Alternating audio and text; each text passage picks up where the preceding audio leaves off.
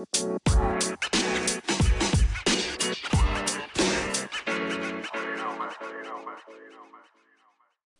back. It's been a while. Well, it's been a long time. We've had technical difficulties. We've had midterms. We've had papers. Rona. uh, Rona, traveling. It's not. It, But- we can make all the excuses we want, and you know what? We're we're bad, but we're back. We're at least back right now. We're we're back now for good. Every week for now on. Yeah, there's gonna be an episode. There's gonna be an episode a week. I can promise you that. It's either just gonna be just me, or if I can corral these other two guys, then we're gonna. Hopefully, they'll be on too. It, it's it all really depends on the week. But yeah, we're gonna we're we're gonna be a lot more consistent. We're gonna be picking out maybe a different day of the week. It really depends. Again, so especially with the end of the semester coming up, so a lot of schedules are gonna be changing here. So, but pretty optimistic for the outlook of simmer down for the rest of 2020. I think the time zone thing is bigger too. Because like the three hour time zone difference was just it just made things so like awkward because there was always just like a weird you know it was three o'clock in California and then six o'clock in New York and it just made everything just so it made it hard to find like an exact time to do. But no more excuses. I'm done doing excuses. That's you know typical Yeah. thing. Let's record. So we got- we're consistent. We got clown of the week coming up. Yeah. I Oh, yeah. really I really enjoyed this clown of the week. This this this clown of the week is could this could they could actually rise in our clown of the year standing. they should really be clown of the fall. Like now that we think of it, like they really should be clown of the fall. yeah. Um, It could be. All right. th- Ben, who is it? Who is it, Ben? Well, it's Michigan. And the reason it's Michigan is because, I mean, do I even have to explain myself on why it's Michigan? Uh, let's see. This team started off obviously back in September, beating Minnesota away from home. Everybody thought Joe Milton was, you know, the savior of the Michigan football program, was going to win the Heisman. They were going to go undefeated, finally beat Ohio State. You know, this was the dream season. Yeah, no. Yeah. What did they do last week? Well, last week they had a great showing against the 0 and 5 Michigan team. They went uh, they won they lost 27 to 17. And uh Cade McNamara, there was a, a video of him from the last week when they beat Rutgers 48 to 42 in overtime of him saying if we win out it won't matter even though they only had 3 games left and they had already lost 3 before that. And he was given this great speech, you know, about Michigan being great, you know, Wolverine football and all this stuff and then they proceeded to lose to Penn State um, at home. So shout out to Michigan for just being um, just sad. That I, I don't know any other way to put it than just incompetent, sad, depressing. Thank God I'm not a fan of that that or that that um, program. And also to add on to this, you know, keep it quick though. Harbaugh's time's up. I don't know if anyone else agrees with me on that, but his time in in Michigan has been a failure. Um, he's been one of the, in my opinion, one of the biggest flops of a college football head coach we've seen in a long time. And, you know, I think he's had all the, you know, all the chances and all the opportunities to bring in a good quarterback to, you know, build a winning football program there, but he can't do it.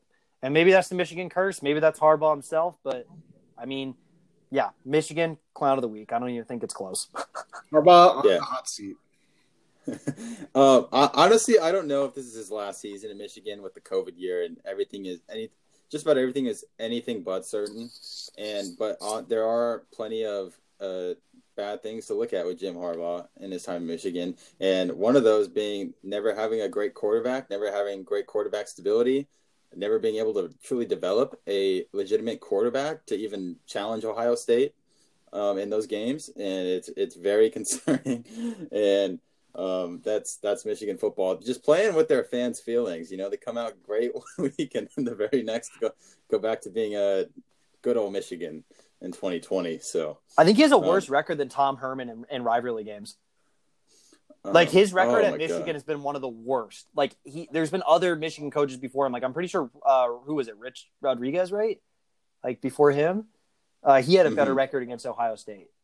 Like it's it's just Yeah. he's been getting he's gotten blown out by Ohio State every time, and it's just we like, I mean, I to go on like one last tangent about it. Like, has anyone else felt like that Michigan? Like their fans act like they're such a storied program, but they're really not.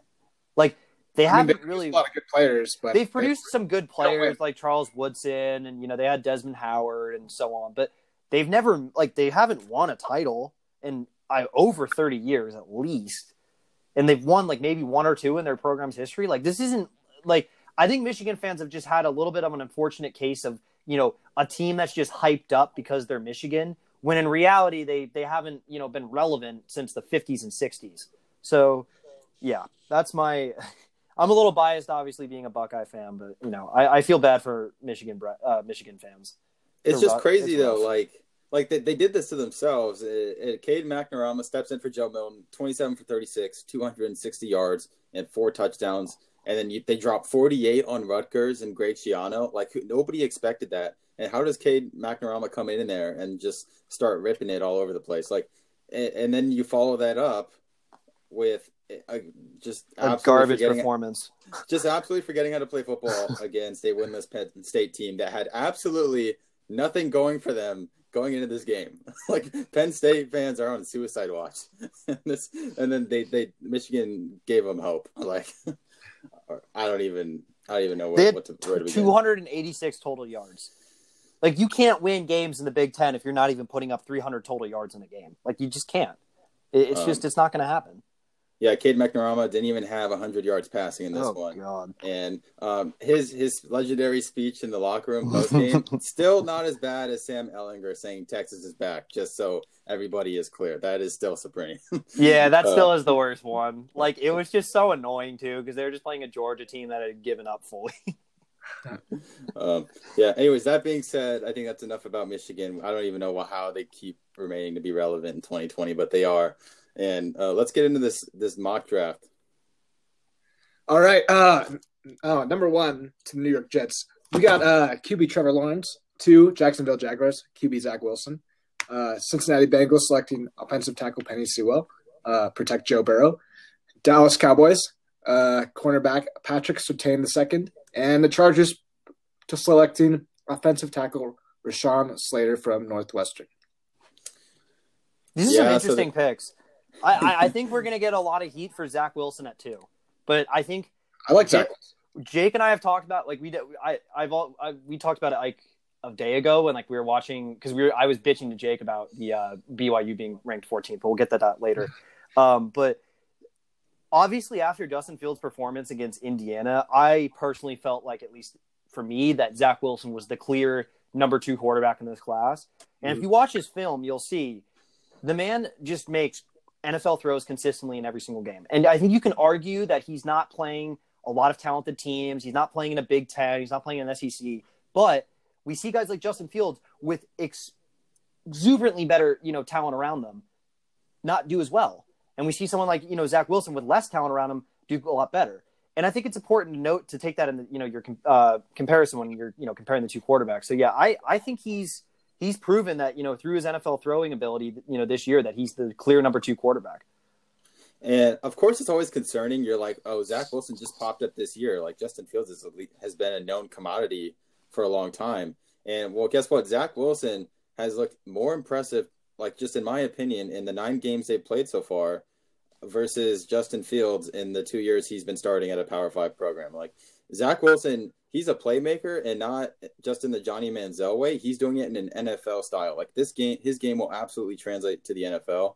And I, a lot of people like just mainstream media is really trying to cling on to Justin Fields. Like there is not a problem with him being the second best quarterback behind Trevor Lawrence, but that's just I, I'm not seeing it. I'm not buying it, and that's just not the case because Justin Fields has yet to win a big game or and look good and play convincingly well doing it. So that's why Zach Wilson he just shot, he shot up my board and he's number two. I think the Jags are going to be doing this because they're they're going through a complete overhaul. Uh, David Caldwell, who is known for loving SEC guys, he's gone now as the GM, and they're going to have a new GM. They're probably going to have a new coach. Uh, it's and it's it's always great to start a new um, regime with a new coach and quarterback. And I think Zach Wilson has a very high chance of being the second quarterback taken after T Law. Yep, it's you have uh you have the comparison. Uh, you have it as Mormon Montana Manziel Mahomes, and that's that's absolutely true. His his arm talent is ridiculous. Yeah, like the eye test, I, I'm telling you, if you watch just a couple Zach Wilson highlights, you're just going to go crazy over this guy if you haven't heard of him or seen his play. And yeah, that's Zach Wilson. I like him going second. And as far as the Chargers pick goes, this is a little surprising. Rashawn Slater, uh, he's a little uh, bit of an unknown, but um, Daniel Jeremiah ranked him as his top tackle over Penei Sewell, which I thought was surprising. I don't necessarily agree with that, but it's just giving you a sense that Slater is in the same conversation as Sewell right now. He's at a similar level, and he, he just seems like a classic Telesco guy, high character, um, seems like a, a high floor, low ceiling pick. It, it, seems like a classic Tom Telesco thing to do. Would go with the Rashawn Slater from a program like Northwestern, in my opinion. I like how you have uh, we you have uh, the Chargers and the Bengals selecting tackles because uh, they found the QBs finally. Well, exactly. It's just I, I don't think those franchises can afford to go in another direction too. Yeah. So I I think that plays a big part in this. And Telesco's neglected the O line for far too long. And if Cincinnati is at all competent, they will get a tackle and they will not pass on Penei Sewell when he falls to them. At it looks like what they're going to have the third pick, the third pick in the 2021 draft for sure as long as they keep losing out with Ryan Finley at quarterback. So, um, yeah, Madden, Madden created play.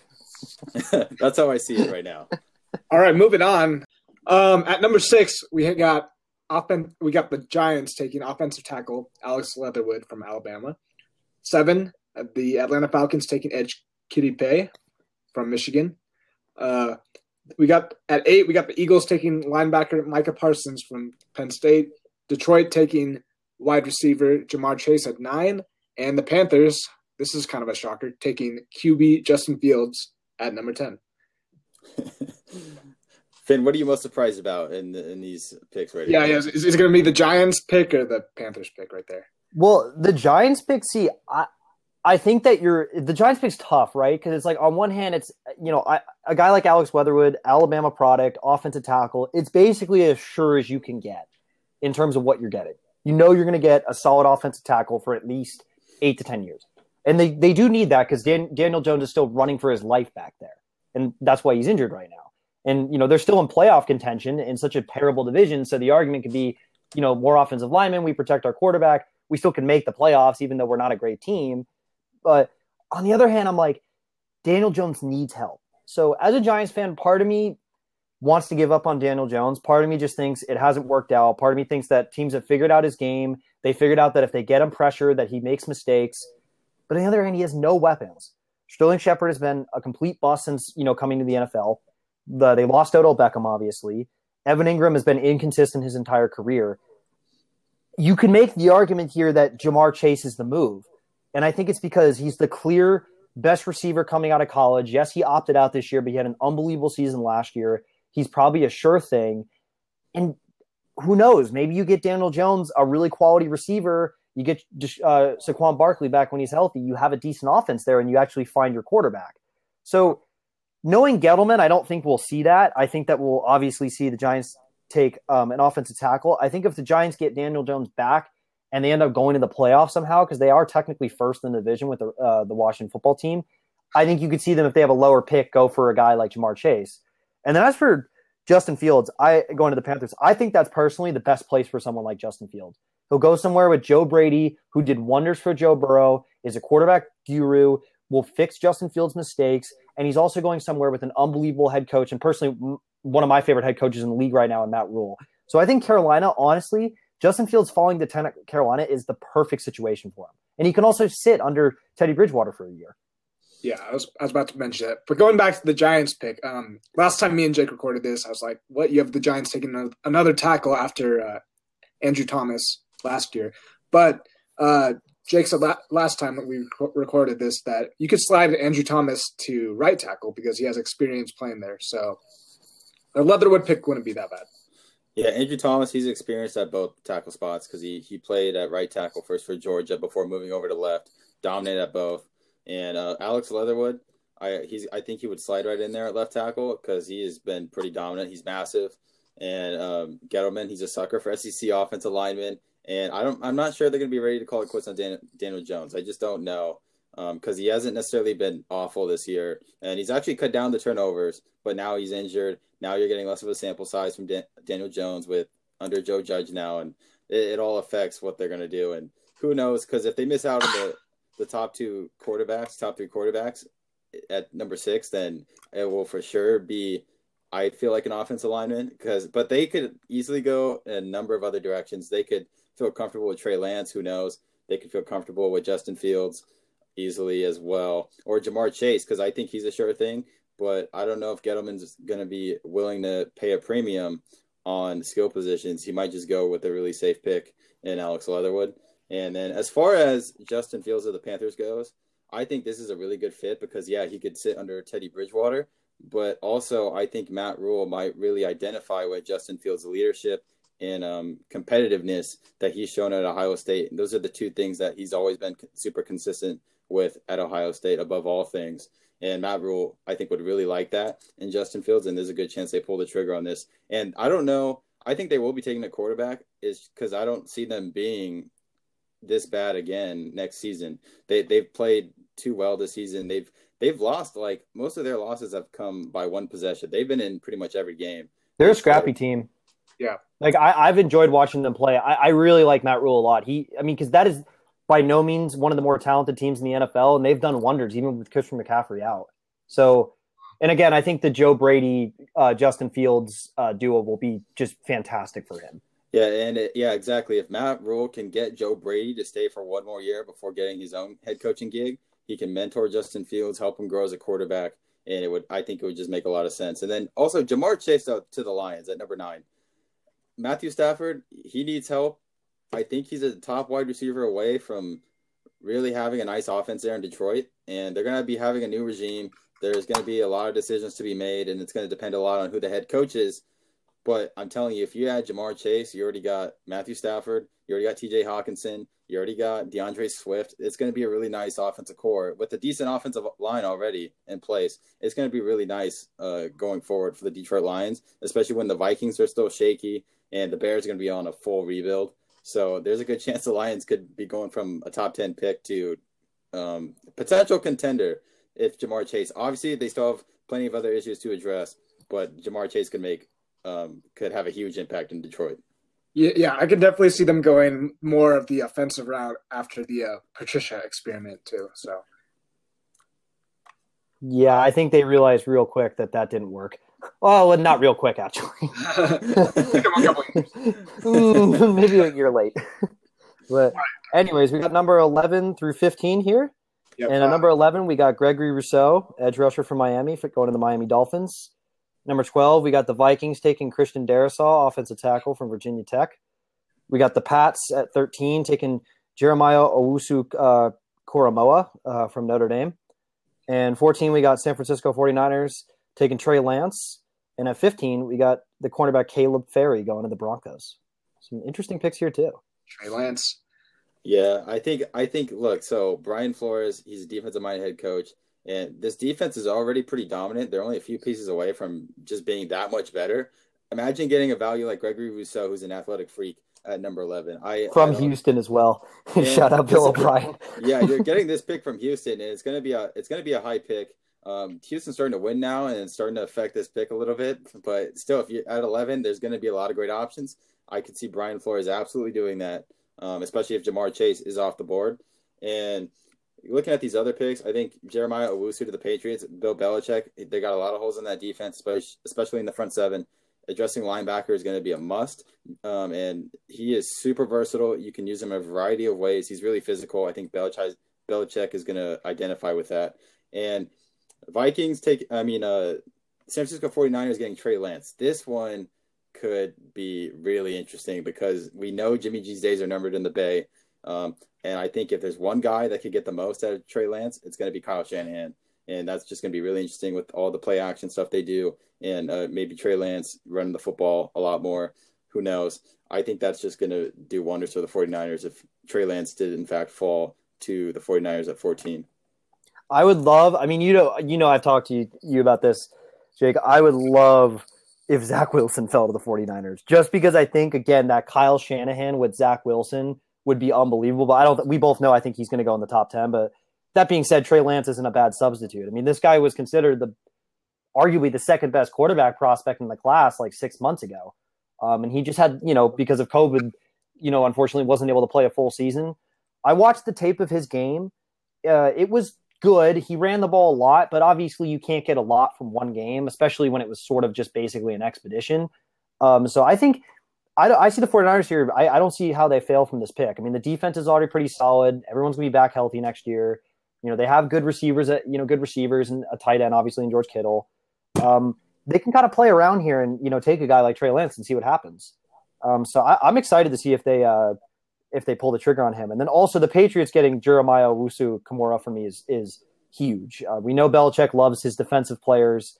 And this guy, if you've watched any Notre Dame this uh, game uh, game this year, you know that this guy is all over the field. He reminds me a little bit of Isaiah Simmons, to be honest, um, and he's just an athletic freak. Prototypical uh, NFL defender nowadays. But going back to Trey Lance pick, um, you just got to think about what does Jimmy G bring to the table versus what Trey Lance brings to the table. And with with Trey Lance, you know their ceiling is a lot higher. You can do a lot more things with Trey Lance than you can with Jimmy G, who's uh who's kind of stuck in the pocket nowadays. Great so, point. So Trey Lance could easily fit into Shanahan's system. I think he fits better than Garoppolo. Yeah, because we know Shanahan loves to do things like have the receivers, you know, run into the backfield, you know, play a lot of play action passes. You know, you notice like when you're with Garoppolo, you kind of are limited to the pocket. But if you watch Trey Lance, especially in that expedition game, he was running the ball more than he was throwing it. And you know, if you look at his stats from his uh, his uh, sophomore year, where he was ba- he didn't throw one interception, you okay when he had a full season of tape. He, he threw no uh, interceptions, had great completion percentage, and then the one game we have, we also got to see the other side of him too. And you know how imperative it is in this league right now to have a quarterback that can move with his legs. So 49ers, I think, could get a steal here if they're smart and they take them. All right, moving on at 16, we got the the Bears taking guard Wyatt Davis Uh, Miami Dolphins, uh, Laremy Tunsil trade. They have another pick here, I think. I think it's from Laremy Tunsil, right? Um, no, no, this is their own pick. This is oh, oh, Their own pick, yeah. Other ones from the Texans. That's right. Right. Um, the Texans gave up so many picks; it's hard to figure out yeah. which one's which. Where you go, Bill? Yeah, thanks, Bill. He's gone now. He's gone now. That's okay. Uh, at 17, we got the Miami Dolphins picking again, taking linebacker Dylan Moses from Bama. Um, 18, the Ravens taking Terrace Marshall Jr., wide receiver from LSU. The Washington football team taking linebacker Nick Bolton. And the Cardinals taking tight end Kyle Pitts from Florida. Damn, there's so many good picks here. There, there are. I think you can make the argument that maybe it, the Baltimore Ravens would take Devonta, Devonta Smith because I just think he's been clearly the best receiver in college football this year. Um, I think the Bears as well, starting off with them, guard makes sense obviously, I think a lot of Bears fans would like a QB, but in my opinion, you know, obviously the way they're going, they might be a little higher and they might have an opportunity at a guy like Trey Lance or Justin Fields. But right now, there's just no QB that's worth taking at that point in the first round. Especially, yeah, especially if Trey Lance and and uh, Zach Wilson are already gone. And the two picks that I love here, Dylan Moses to the Miami Dolphins after taking Gregory Rousseau, Rousseau is unbelievable to me because Dylan Moses is the, Moses is the heart of that Alabama defense the Dolphins could arguably be the best defense in the NFL in two years, two years from now. And yeah. I think the Cardinals too, taking Kyle Pitts. I love Kyle Pitts. I think he's one of the most dynamic players in college football. You give Kyler Murray a guy like that when he already has DeAndre Hopkins. I mean, that's just that's just unfair in my opinion. no, yeah, I'm yeah. If Kyle Pitts, there's a very good chance he goes higher. I it's hard to figure out who's really gonna want to take the luxury pick in Kyle Pitts because a lot of teams have much bigger needs, but Kyle Pitts is really phenomenal. So it's very possible he goes in the top half of the first round. I wouldn't rule that out by any means. And but if he falls to the Cardinals, I don't see how Cliff Kingsbury passes this up. He would just take this whole offense to another level. And um, good luck in NFC West if that happens. I mean, imagine imagine Pitts playing in a Big a Big Twelve offense because because you can say a little like Florida's offense. since He's not limited but he didn't see he doesn't see a lot of you know he only had four targets on Saturday. Like I think in an offense like Cliff Kingsbury, you'd see Kyler Murray throw him the ball ten you know ten times a game. So I yeah I, I Cliff Kingsbury if he fall if he gets Kyle Pitts in his hands, I mean that's just that that offense is going to be even more scary than it is right now. Take some take some uh it'll take some attention off of D Hop too. And Christian, yeah, Jamal. They'll just they'll, Kyle Pitts will become Jamal Adams' father if he ends up on the Cardinals. like no cap. yeah, and then real quick about the Dolphins and the Ravens pick. So uh, Dylan Moses to the Dolphins. I don't know. Brian Flores is going to be licking his chops. I think if Dylan Moses falls here, and because Dylan Moses, he's a, another great athlete. He's going to be running the show at middle linebacker, coming from Alabama. He's a proven product. Um, Brian Flores is going to love taking another one of Saban's defensive prospects, and that would solidify the defense as a top five unit because they're already looking phenomenal with Brian Flores after just a couple free agent signings and a little culture change. Imagine when you really get to invest in this defense and these guys get to grow um, up into Brian Flores' system. That could be something really special uh, cooking down there in Miami. Even though they are double dipping on defense, I don't know if Dolphins fans want to see that, but it could really just make them that much lethal, more lethal. And then the Ravens pick Terrace Marshall Jr. This is a high riser for me. He's not exactly the consensus number two wide receiver by any means, but I just think he's a complete prospect and at that size. And Lamar has accuracy issues. He needs a big body athlete to really help him because um, they give him a large catch radius to throw to. And the Ravens like what comes out of LSU lately. So I think there's a very strong chance um, the Ravens are going to have one of these, uh, a late pick here in the bottom half of the first round, Terrace Marshall Jr. He should be available, and I think they're going to really like him. All right, moving on. At 21, we have the Vegas, the Las Vegas Raiders. That's very weird to say. Still, um, taking wide receiver Devonta Smith out of Alabama. Uh, Tampa Bay taking offensive tackle Alijah Vera-Tucker from USC. The Colts taking cornerback Tyson Campbell from Georgia. Cleveland taking linebacker Chazz Surratt from USC, and the New York Jets taking running back Najee Harris from Alabama. Yeah, so I will say the Las Vegas Raiders getting DeVonta Smith. This would help out Derek Carr a ton. You just give another weapon after they've been a little bit. Um, they don't. They haven't had great depth at wide receiver. They haven't had somebody really dominant as a wide receiver one um, since Amari Cooper. And I think Derek Carr would benefit greatly from that. So, and Mayock loves big time guys that are leaders from Bama and Clemson. So I think that's a no brainer for the Las Vegas Raiders.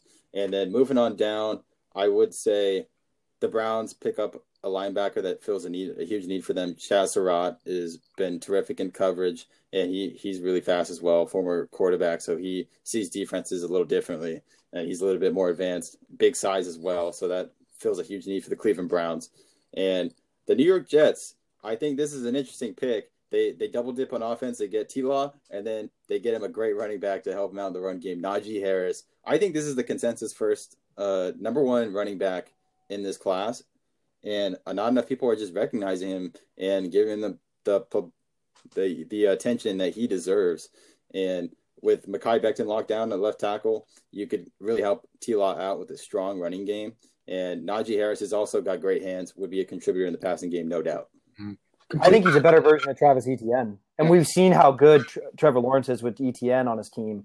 I mean, if you watch Najee Harris play, a lot of people will say Travis Etienne is the best receiving back in the in college football. I disagree. I think I think uh, Najee Harris is. I mean, he is lethal out of the bat in in the um, running routes at receiver. I mean, we've seen it. I mean, he mossed someone. He's mossed someone multiple times this year alone. So I get, you know, giving Trevor Lawrence a freak athlete like that, I think it will do wonders for a Jets offense that's been stuck in quicksand for, I don't know, about 20, 30, 40 years now.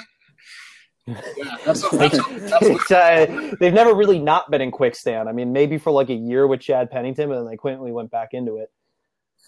Mm-hmm. That that that would probably be one of the most lethal backfields if they developed correctly. Hopefully, hopefully the Jets can bring in some guys to uh, kickstart this offense because clearly Adam Gase is on his way out. So what if Najee and Trevor just both retire if they get drafted by the Jets and so they don't have to play? Or, or they pull an Eli Manning. yes. They're, they're, like they're like awkwardly sitting together somehow at the NFL draft if it, if it was even in person, and then they're they're both like just joking about the Jets, and they both get taken by them. Like, oh, that would that would be a very, I don't know how much you would like that surprise. But that's such a bro moment right there. Like you're just like I got a dip. All right. Um, I'm just going to go through the rest of the picks here since there's a bonus two off of the five. But um, so at 26, we got the Packers taking linebacker Zaven, Zaven Collins. Sorry if I butchered his name from Tulsa. The Tennessee Titans taking linebacker Joseph Ossai from Texas. The Bills taking cornerback Jaycee Horn from South Carolina. The Jaguars from the um, Jalen Ramsey trade. This is the Rams pick. but uh, they're going to take. They're, they're we're projected. We're projecting them to take safety Trevon Moehrig from TCU. The Chiefs taking Rashad Bateman from Minnesota. New Orleans Saints taking wide receiver Jaylen Waddle from Alabama, and the Steelers at the moment with the last pick taking edge Hem Hamil Hamilcar Rashed. I'm sorry, I butchered. That's a tough one. Uh, we should have had we should have had a production meeting. Yeah, yeah, we were, Bro, some of these names, This is the last man. podcast right here. Rashed Jr. from uh, Oregon State. So I think I, I yeah I think Ike probably thinks I purposely planted some of these guys' names in here. Yeah, I'm like- Hamilcar. Hamilcar, Hamilcar, Hamilcar. it's a, That's a it's, sick a, name. it's actually not even Hamilcar. It's Hamika. I saw that pronunciation. Oh, I guess the L is silent. Um, yeah, there's a We lot of different parts there. So yeah, Well, Hamika. if you watch, I'm uh, if he, if he listens to this somehow, I'm sorry for butchering. um, yeah, that being said, I think Joseph out of Texas, I think he there's a strong chance he finds himself getting taken by the Tennessee Titans. He would fit in that 3 4 scheme as that hybrid linebacker edge. I, think just be a great fit, and Vrabel loves physical guys. And then at 29, the Jaguars, it's really hard with, to predict what they're going to do, you know, because they're going to have a completely new regime, it seems like, by the end of the season going into this draft. And Trevon Moehrig, he's he's been a playmaker. He he seems like a complete safety to me, a great size, 6'2", 200. And you're getting a great value here at 29 if you get the top safety to fall here. And he feels a big need on defense and um, start helping rebuild that secondary after you know the whole Sacksonville era and Jalen with Jalen Ramsey and company. So yeah, Trevon, I think that would be a great pick for the Jags there. And then What's the Rasheed- point of the Saints having Jaylen Waddle if Drew Brees can't even throw it more than 15 yards? Well, yeah, that, that's a good point. Now the Saints are gonna they're the Saints are in win now mode, and they're kind of one of these teams in a, with a weird situation where they have a great roster, but they're gonna be looking for a quarterback, and a lot of the t- teams are gonna be are gonna see themselves uh, falling out of position to take one of these high profile prospects, and I'm not sure that Kyle Trask or Mac Jones, because of their limited mobility, are going to warrant a first round pick um, with from these teams. So that being said, I feel like maybe who knows, maybe Jameis Winston works out, or you know they're, they're going to make a move elsewhere. Maybe they bring in Carson Wentz. Carson Wentz ends up being phenomenal, or for them, whoever, whatever veteran they bring in. That being said, I think Jaylen Waddle he'd bring in a new element to the offense, and we haven't seen that with the New Orleans Saints in quite some time. They kind of they don't play necessarily an exciting brand of football. And part of that is because Drew, Drew Brees he can't throw it over twenty yards. But And Michael Thomas can't catch anything unless it's a slant. and Michael Thomas isn't really capable of doing much beyond the 15 yard line. But Hey, I I'll, think- I'll take these dump offs to Kamara all day, though. You know? um, yeah, and at some point, some team, somebody's going to be able uh, to cover those checkdowns to Kamara out of the backfield. So Jaylen Waddle would put the Saints um, in instant Super Bowl contention, I think. And as far as the Steelers go, the Steelers love taking undersized edge rushers. You've seen it with T.J. Watt. You've seen it with Bud Dupree, and uh, Rashed Jr. represents a modern uh, defender, mo- the modern pass rusher, just because he's so athletic and he's got ridiculous speed uh, for an edge rusher now. And Bud Dupree's been great, but he's 28 next season, and I'm not sure the Steelers are going to want to hand out that long term deal. That being said, and w- as a contender, you have to be really careful about who you pay uh, when you have a when you're in the midst of a Super Bowl window. That's why I think the Steelers let Dupree walk after giving him the franchise tag this season, and they're going to take an edge rusher at some point, and Rashed Jr. might be that guy. Well, to go back to the Saints real quick, Jake, do you think is Jaylen Waddle the pick you think the Saints are going to?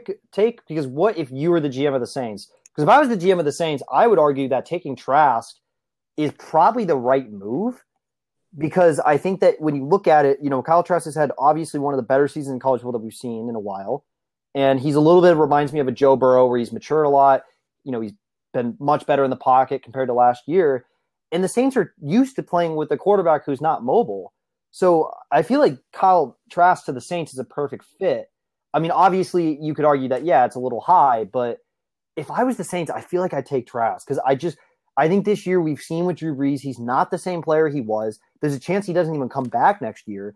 And if you're the Saints, it's like, okay, you know, yeah, we can take an explosive guy like Jaylen Waddle. Yeah, we can see what Jameis Winston can do. And I think that's probably, you know, why they won't go quarterback. But at the same time, I mean, if I'm Sean Payton, I might feel like Kyle Trask is too hard to pass up.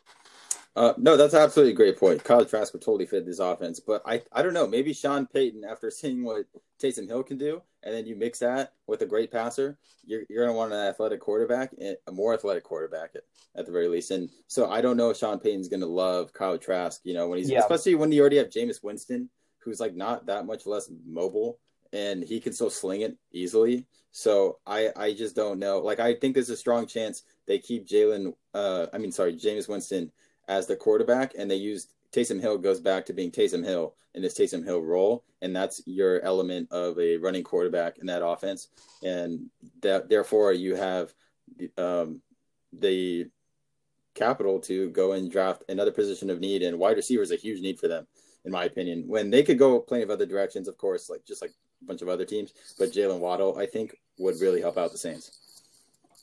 Are you a fan of Jaylen Waddle though?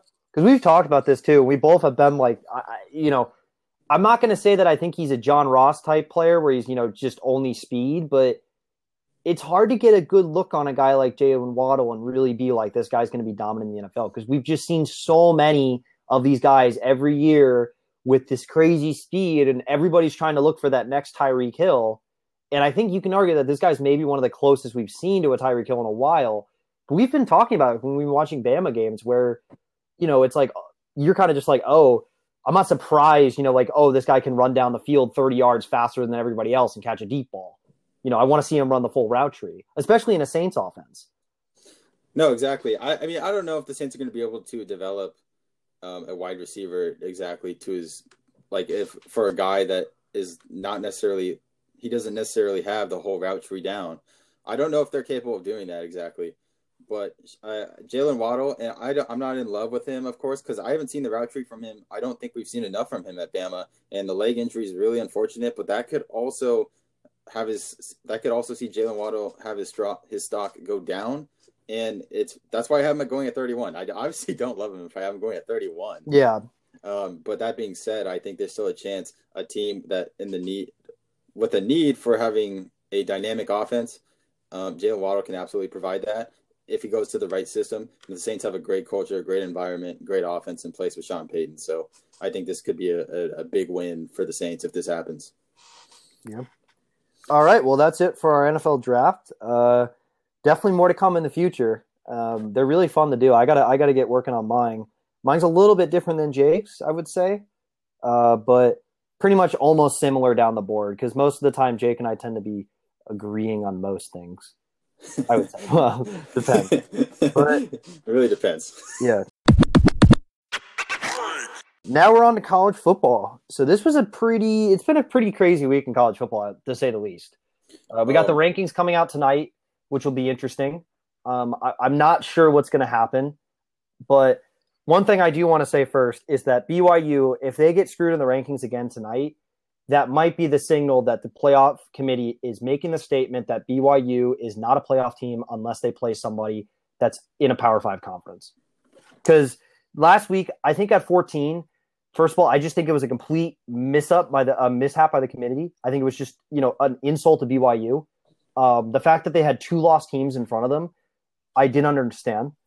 And I think that, you know, going forward, you would like to see them move up, but at the same time, that Washington game and that weird mishap that happened with that, you have to think that maybe the committee is just going to put their foot down and be like, look, this team's not a playoff team unless they play someone that we consider as somewhat of a playoff team or at least playing in a Power Five conference. Yeah, I mean, I tweeted this out uh, a couple days ago, and I said, "Hey, if BYU wants any chance at the playoff, they need to get on the phone and do everything they can to get USC to agree to a game with them. They need to schedule USC. Uh, I think both programs need to do that. They need to schedule this game if they want any chance at a playoff because there will be an abundance of one-loss teams with better resumes than the Cougs and USC as well." And it doesn't look good for them going forward, especially if this is what the committee really thinks of BYU right now as a 9 0 team. They only have one game left against San Diego State. That's not going to help anything. So, that being said, BYU, uh, yeah, they, they got to do something. They got to get another game on there. I don't know who it's going to be. I don't know if Washington would even really help their case that much. I think it has to be a big name. And uh, USC, they are undefeated. So, you know, USC has got a decent product on the field. They just need to get it right, you know, on the same page chemistry, everything else. So yeah, BYU. I mean, the fact though that Iowa State is in front of them is insulting. See, that's where I go with the committee. I'm like, okay, I understand your apprehensions with BYU. I get it. You know, playing, you know, Texas State and teams like Southern Alabama isn't going to do you justice. But when you have a two-loss Iowa State team in front of you, you have a two-loss Oklahoma team in front of you. I just don't understand it. I don't know how the committee has that those two teams in front of Ohio, in front of BYU. They should be at least in the top ten. And you know, moving forward, we've also talked about. I mean, the scenarios that could take place. Like we were talking about off the pod for at least thirty minutes, just trying to figure out what the different scenarios were for the playoff, and they're mind-boggling, to say the least. There, there is It is so many. There's so many possibilities that people are going to be losing their mind, and there's going. I think I can do it pretty fast. I think I can like do it pretty fast. All right, let's see. it. So the first the first one is the one we have right now, where it's Notre Dame. Let's say okay, the first scenario I think that could happen. Alabama wins out, they're clearly the number one team, they go. Ohio State wins out, they're clearly a top four team, they go. Notre Dame loses to Clemson in the in you know the ACC championship, not by a lot, so both team goes. That's probably the most simple, you know, for you know, first four teams in, they've been you know the top four teams clearly all year. That's probably what the committee really wants to happen. But there's also a chance that let's say Notre Dame drops a game, you know, before the ACC championship, or Notre, Notre Dame gets crushed by Clemson in the ACC championship. Now with Trevor Lawrence, then if you're the committee, you have to go, okay, Notre Dame got beat, you know, let's say 45 to 10 by Clemson. You know, this is obviously a different team with Trevor Lawrence. Maybe Clemson's out, and then let's say Texas, you know, Alabama wins out. Texas A&M sitting there at five, you know, with a one-loss team, and they couldn't make the SEC championship because of Bama. Maybe you throw Texas A&M in there, or Florida beats Bama, and then you're in a situation where it's like, okay, do we put Florida in because they beat Bama, but then they lost to Texas A&M? Do we put Texas A&M in because they lost to they beat Florida, but they lost to Bama? So that makes it even messier. Then you also have University of you have Cincinnati sitting there at number seven, undefeated. And obviously, if the committee has Cincinnati at number seven, they're clearly thinking of them as a playoff team. They obviously play in the American Conference, which is a little bit more competitive than the non-conference BYU. So then you have to make the argument: if Cincinnati goes undefeated and they're sitting there in that same situation, does Cincinnati get, get in over Florida, Texas, and Alabama? Does Cincinnati get in over, you know, Texas A&M and Alabama because Florida won the SEC championship? But then you have to argue that Texas A&M should be in there. So that's another scenario. Then you also have the, the fact that BYU is in there. They're nine and zero. They obviously, if they can schedule a game against a team like USC, you can argue that they win that game, they should be in the playoff. So that's just the, like you know, the first few scenarios alone. Then you're also thinking, okay, what if Washington goes undefeated? What if USC goes undefeated? You know, what if you know someone like Bama loses? in- Like, what if any of those top four teams, like even Ohio State, loses a game down the stretch?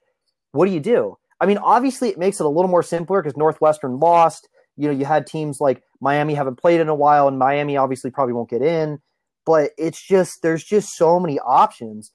And when I'm thinking of it, I'm like, I don't even know how to figure this out, let alone the committee. And obviously, the committee is not going to do a good job of it. So, I mean, it is just insane. And then you can also make the argument like, okay, what do you do with a team like Marshall and Coastal Carolina? Obviously, they're not playoff quality teams, but they are undefeated. So, what are you going to do with them in terms of the bowls? So, even that comes into play because you have teams above them like Carolina that are six and two, but are arguably probably a better team than Coastal Carolina. So, yeah, it's uh, it's pretty gnarly. Like the the, play, the committee is definitely going to have their most challenging playoff decision in years, and we both think that it might lead to an extended playoff.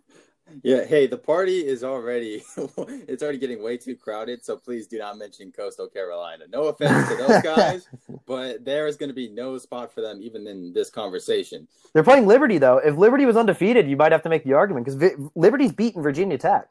Oh man. So and then they lost NC State. So if Coastal Carolina beats a Liberty team that beat two SEC, ACC teams, I almost think you can make the argument to say, hey, why aren't we thinking of Coastal Carolina the same way we're thinking of BYU? Because they've played they've played a team that beat an SEC team and then lost by an SEC another SEC team by three, and those are two okay SEC teams, but they're still are ACC teams. Sorry, but they're still Power Five, and BYU hasn't played a Power Five, and obviously Coastal Carolina hasn't played a Power Five, but they've beaten a team that's played Power Five. So it makes it like I almost think you can honestly give Coastal Carolina the benefit of the doubt in terms of looking at them the same way you look at BYU in terms of in terms of schedule. That, of that many teams they played. resume that resume still does not compete with the likes of these one loss um, not conference champs. Like if you have a one loss Notre Dame at the end of the year, you have a one loss Texas A&M, and it's going to be just really tough to really vouch for these group of five teams. But Cincinnati, like they're just hanging out and they're saying, "Hey, we're pretty good at the football. We got Desmond Ridder looking pretty good. Like, and you're not going to give us a shot here at the four spot." And then you got BYU. Uh, they got Zach Wilson saying, "Hey, I'm a Heisman candidate, and my team's undefeated. If anything, we should be getting that four spot." And it's going to be, it's just going to be a huge mess. And somebody's going to, there's going to be multiple programs getting screwed here at the end of the year, and we're we're here for it. But I hope the committee gets it right because if they don't, then it's going to only fuel the argument for that expanded 18 playoff, or maybe maybe they expanded this year. That's what maybe. uh, That I mean, they've yeah. I mean, this year everything's been switched up and missed. You know, everything's different this year, anyways. Like you might as well, right? Because again, like Right. when you think of it, every undefeated team in college football should get an opportunity. We've seen the way NCAA basketball does it, and yes, basketball is a completely different sport. But if you're undefeated in basketball, you get an opportunity to play in the NCAA tournament. You get an opportunity to win a national championship, and you know, obviously, no disrespect to Coastal Carolina, they haven't had a great schedule, but those guys are probably sitting there too, and even Marshall's sitting there too, saying like, "Hey, we're an undefeated team. Like, we should get a shot at one of these big boys. We should get a shot to take these guys, you know, and play them hard football." And for anyone out there that's saying, "Oh, BYU or Cincinnati or any of these teams are going to get wiped if they get into the playoff," let me just tell you: Have any of you watched a playoff semifinal game in the last since the playoffs been you know brought brought in? There's been at least every year one blowout, one blowout. Most years there's two. So to say that you know we can't put BYU, we can't put Cincinnati in the playoff because they're going to get blown out, I don't see how you make that logical statement when we throw Oklahoma in there every year and they get their ass whooped by 30 points. So it's Yeah. for me, I think the committee's going to mess it up in terms of they're probably going to have a one loss Notre Dame and a one loss Clemson team in there. And I think the reason that is is because I do think Notre Dame's going to lose to Clemson with Trevor Lawrence. It just matters how badly they lose by. And I think a lot of people are going to give the committee a lot of you know a lot of crap if Notre Dame loses by 30 points and they're still in the playoff because you know beating a Clemson team with a, fr- a true freshman starter at home, in my opinion, in overtime, if you get beat by more than two touchdowns in the next game, I, I don't know how you say that this team is still considered on the same level as Clemson. Well, I mean, Look, it's so- just I understand what the committee's going to do. Like I know why they're going to do it, but I think everybody's going to disagree with it, and it's going to lead to a team like Texas A&M, even or Florida, or even Cincinnati or BYU just getting absolutely screwed over. Yeah, and the, not a lot of these conferences going to conference only games screwed over the BYU's. I'm sure I don't know if since who Cincinnati had scheduled, but that still screws them over. And it it does, plus not to mention it's just like you have these games where like Oregon and um, who were they? Oregon was supposed to play Ohio State, and let's say you had a really good Oregon team and a really good Ohio State team. Doesn't matter now. well, and it doesn't matter now for Oregon, okay? But if Oregon wins that game, then Ohio State has the loss. Oregon has the edge, and when it comes down to the playoff later in the season, and then that settles the debate right there. You know, you do, and we don't have we have a lack of those games because BYU they didn't get a chance to play a good team because and they had to put together this makeshift schedule. You can't blame that on them. And uh, Cincinnati, you know, Americans a little down this year. You can't blame that on them. And it, it's just really unfortunate because like if if the committee just goes off these resumes, then Georgia at nine is going to have a much better resume than a couple of these other teams that are trying to get the the college football uh, the fourth spot in the playoff as a group of five team. I mean, you can argue Auburn at 22 has a better resume than some of these teams. I mean, I, that's the other thing too is how do you have Auburn, who's a five and two SEC team at 22, and then Georgia, who's also a five and two SEC team at number nine? I, I don't understand how the committee makes that decision. Yes, Auburn won, some games they should have lost, like against Arkansas, but they're still five and two teams. And if you think of them as five and two teams in the SEC, then why aren't both those teams in the top ten? And obviously now Auburn's five, you know, five and three after they got their ass whooped by Alabama. But I- I don't know how you have Georgia and Iowa State and Oklahoma over undefeated BYU. I mean, you can even make the argument over undefeated two other undefeated teams. I mean, obviously it's going to come down to the eye test, right? Yeah, the but the problem is. I just don't know what the the playoff committee's eye test is. yeah, we don't know and- what that eye test looks like with them. And the thing is, too, is that you have to think, okay, what to get into it, uh, particularly with Ohio State. So Ohio State's a really interesting one to me because they're sitting right now four and zero. Um, they've played well. I mean, obviously, we didn't talk about it a lot. We were talking about Justin Fields to the Panthers, but I think we by having him at number ten, we've made the statement that we're saying that we don't think he's the consensus number two quarterback in this class. And if anybody who's listening watched the Indiana game, I think you would agree. I mean, he didn't make NFL throws. You know, he wasn't playing consistently. He made a lot of mistakes.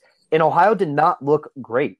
I mean, uh, they were up 35 to 7 on Indiana and they let them come back. And I think a lot of people say, well, they weren't trying and this and that. But in my opinion, it's like Ohio State does not have the luxury to play those types of games. They need to beat everybody by at least three touchdowns, especially now that they only got two games left. No, exactly. So- And that's why in college football, a lot of people don't understand this, especially especially just the, like casual fans. In college football, it's not about winning; it's about how you win. And the influence of the eye test and with this committee this year, it's going to be all the difference because, um, you know, Ohio State they avoided near collapse in their top ten win over Indiana, and so as a result, the committee thought they were the fourth best team right now just because that's the way they're playing. And you have a one loss Clemson team getting the edge over them. And BYU, they've looked sensational and dominated every opponent. They get screwed at 14. How is that a consistent eye test? It's not. And that it's really unfortunate BYU if they don't get more looks from the committee and a little more favor from them. But that might be reality. And if that's the case, it's going to be a shame. And uh, it's like because Zach Wilson, he's been sensational, and I, I He would love to deserves a see- shot at the playoff. I would love to see him um, get a chance to go up against uh, maybe Alabama at number one because it's going to be a, it's going to look a lot like Kyler Murray trying to take down Alabama a couple years ago. And um, if they if you know they came back in the second half great, and if you they only had one, like one or two more possessions, that game could have ended differently. But they had a really bad start, and that made the difference for Oklahoma that year. So, um, but that that's the thing. So I mean, the easy thing to say would be Ohio State just doesn't play two more games because of COVID and they're ineligible. But yeah, it's Ohio State is actually in an unprecedented. they're in an, they're in an, they're in an interesting situation right now. But again, we've spent this entire year of college football makeshifting schedules, you know, rescheduling games. You know, I don't understand why Ohio State can't play some games at the end of December and they say, "Hey, look, we're going to move the playoff a little bit later so teams can finish off these schedules." I don't see the rush as to why the playoff needs to be played on January 1st. Because when it comes down to it, it's about the players. And in this situation, in this world right now, it sucks for the players because they don't have control over any of this. Zach Wilson doesn't have the authority to say, I want to go play Washington. You know, Justin Fields and Ohio State doesn't have the ability to say, hey, like, we still want to play this game because they have an issue with COVID. And for me, because of that, if I was the committee, I would be patient in figuring out who should make the playoff. I don't think there's a rush to get it done by January. We've seen teams already reschedule games in December. I don't know why they can't just move the playoff a little bit back. Say, hey, look, this season has been a little bit of a, you know, figure it out on the fly. We're going to move the playoff a little farther in the future. Maybe we even expand it a little bit so we can figure out who gets in. Because I think if you don't move the playoff, you know, and push it back a little bit so teams can, you know, fill their schedules out, we're going to end up with a situation where either two or three teams don't get in that should have deserved to be in there, or you know they got to expand the playoff if they're going to keep it on January 1st. But again, for me, it comes down to the players, and it's really unfortunate because guys like on BYU, guys on Ohio State, guys on Texas A&M, guys on Florida, guys on Cincinnati, guys even on Coastal Carolina and Marshall. These are all guys who are playing for great football teams. They're putting the work in, and I think they deserve a shot. And at least the committee owes these teams at least the you know the courtesy to give them a shot. I mean, especially if you have a guy like BYU that's being led by a Heisman candidate. I, I don't know how you just completely disrespect that team, especially this year. Can you imagine Michigan just says, "Screw it, we don't we, we don't want to play Ohio State because they have quote unquote an outbreak." They cancel them to screw over Ohio State, and No, Ohio State's happen. ineligible. It could happen. I mean, it, we saw it with Wisconsin. They were Wisconsin is one game away from being ineligible for the Big Ten title, and obviously that doesn't matter now because you know Graham Mertz's one glory game ended. But yeah, I mean, it, it's a it's a really unfortunate situation. I mean, look, Ohio State still has some quality wins. You know, I think if they, I don't think the next two games will get canceled, but you know, when you look at it at the end of the day, you know, the Big Ten also was extremely weak this year, and I think if you're looking at the eye test, like you said, you know, how does a 6 0 Ohio State team who played, for the most part, not so great Big Ten teams have that much up on Cincinnati or that much up on BYU? Yes, it's Ohio State, but again, we're in an, a, a completely unprecedented year. And for that, I think we should make unprecedented decisions. That's a great point. I mean, in 2020, every just about every other sport has been very flexible, especially when it came to the postseason, making decisions like this. And you would think the committee would give this kind of flexibility to make a get a clearer playoff picture as a result. And um, I think the committee is just dying for some upsets to happen. So there's some teams that just fall out of the playoff picture. they're they're dying. I mean, they, they yeah, of course. That's the thing, though. Is, is please don't like please make this super super hard for the committee so everybody can finally say to them, make the decision, you boomers. Like seriously, like they don't deserve to have Ohio State to win out. They don't deserve like you could argue that the easiest situation, right, is Notre Dame wins out. So that means Clemson's out of it. And then Alabama wins out. So that means, you know, everyone else from the SEC's out of it. And Ohio State wins. So that means, you know, everyone else is out of it. Then that fourth spot is pretty easy to figure out, right? Yeah. I mean, you still can argue that Cincinnati and BYU are going to get screwed, but maybe those two teams play each other. Maybe you have a team like USC go undefeated and you make the argument that USC should be there. But I think that the committee's praying that they don't have to figure out more than one spot. But I think if we don't see the playoff expanded this year, this season's going to show that there's an obvious want and desire for it. I think both of us would agree that we're not necessarily sure it's the right decision. As much as, you know, four teams is hard and as much as every year one team's at least screwed over, we switch it to eight and you know that in that case we're thinking probably the committee is going to go okay then all conference you know all power five conference teams get in and it's like okay why does a shitty pac 12 team get to get in every year. And you know, obviously, we've seen so far from the Pac-12 that that division, in my opinion, should not even be considered a Power Five conference. So, please, the committee, they deserve for this to be hard because they need to make these hard. Um, I mean, if if it's really that hard, I just say expand expanded playoff because what's lacking is the number of games for a lot of these teams. Yeah, you just expand it, that fixes everything for the most part, and you're bringing more money to programs. I think that's a win and or at the very least, I would love to see a play in for that four spot, like between let's say it comes down to Cincinnati and BYU, like for real. That's those are the two best teams for the four spot. Let, us see a group of five play in play. Let's see that because we haven't even seen a group of five make the playoff yet, and it seems like these teams might be really deserving of that fourth spot this year, especially Zach Wilson, BYU. I don't know how you can ignore that.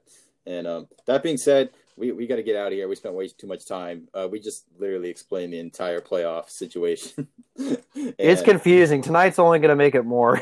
and ho- hopefully we get some clarity with the with the second edition of these rankings. I don't know if that's going to happen. I can't promise anything. It's 2020. You know the drill. So uh, if they don't have BYU in the top 10, though, I mean, they're clown of the week. Um, yeah, they're, they're going to be clown of the week next week. You can bookmark that. And if they have not have them in the top 10. Quick shout out to Jaret Patterson of Buffalo, the running back there. Hey. Taking MACtion to a different level Saturday. 36 carries, 408 yards, and eight touchdowns. You won't see that very often. Unless you're playing NCAA Road to Glory. it's on easy mode.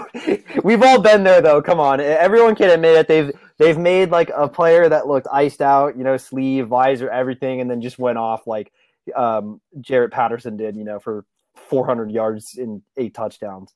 Man should be in the Heisman race, in my opinion. He is he is getting neglected in the Heisman rankings, uh, and it's yeah. it's because he's in the MAC. But it's like again, the Heisman should be considered more on stats than anything. I know that like it's important to take into account, you know, the best player on the best team, but how can you not put numbers up like that and not even be in the top 10 for Heisman rankings? And I've seen some people not even have them in the top 10. I don't right, understand. All right, all right, Finn, simmer down. Let's let's let's recognize there's no defense in in the MAC. So Hey, bro, come on. No one else is putting up that big of numbers in college football in any conference. Okay, let's see how he does the rest of this. We, we, Yo, we if he if if Jaret Patterson was on a Pac-12 team, he would do the same thing.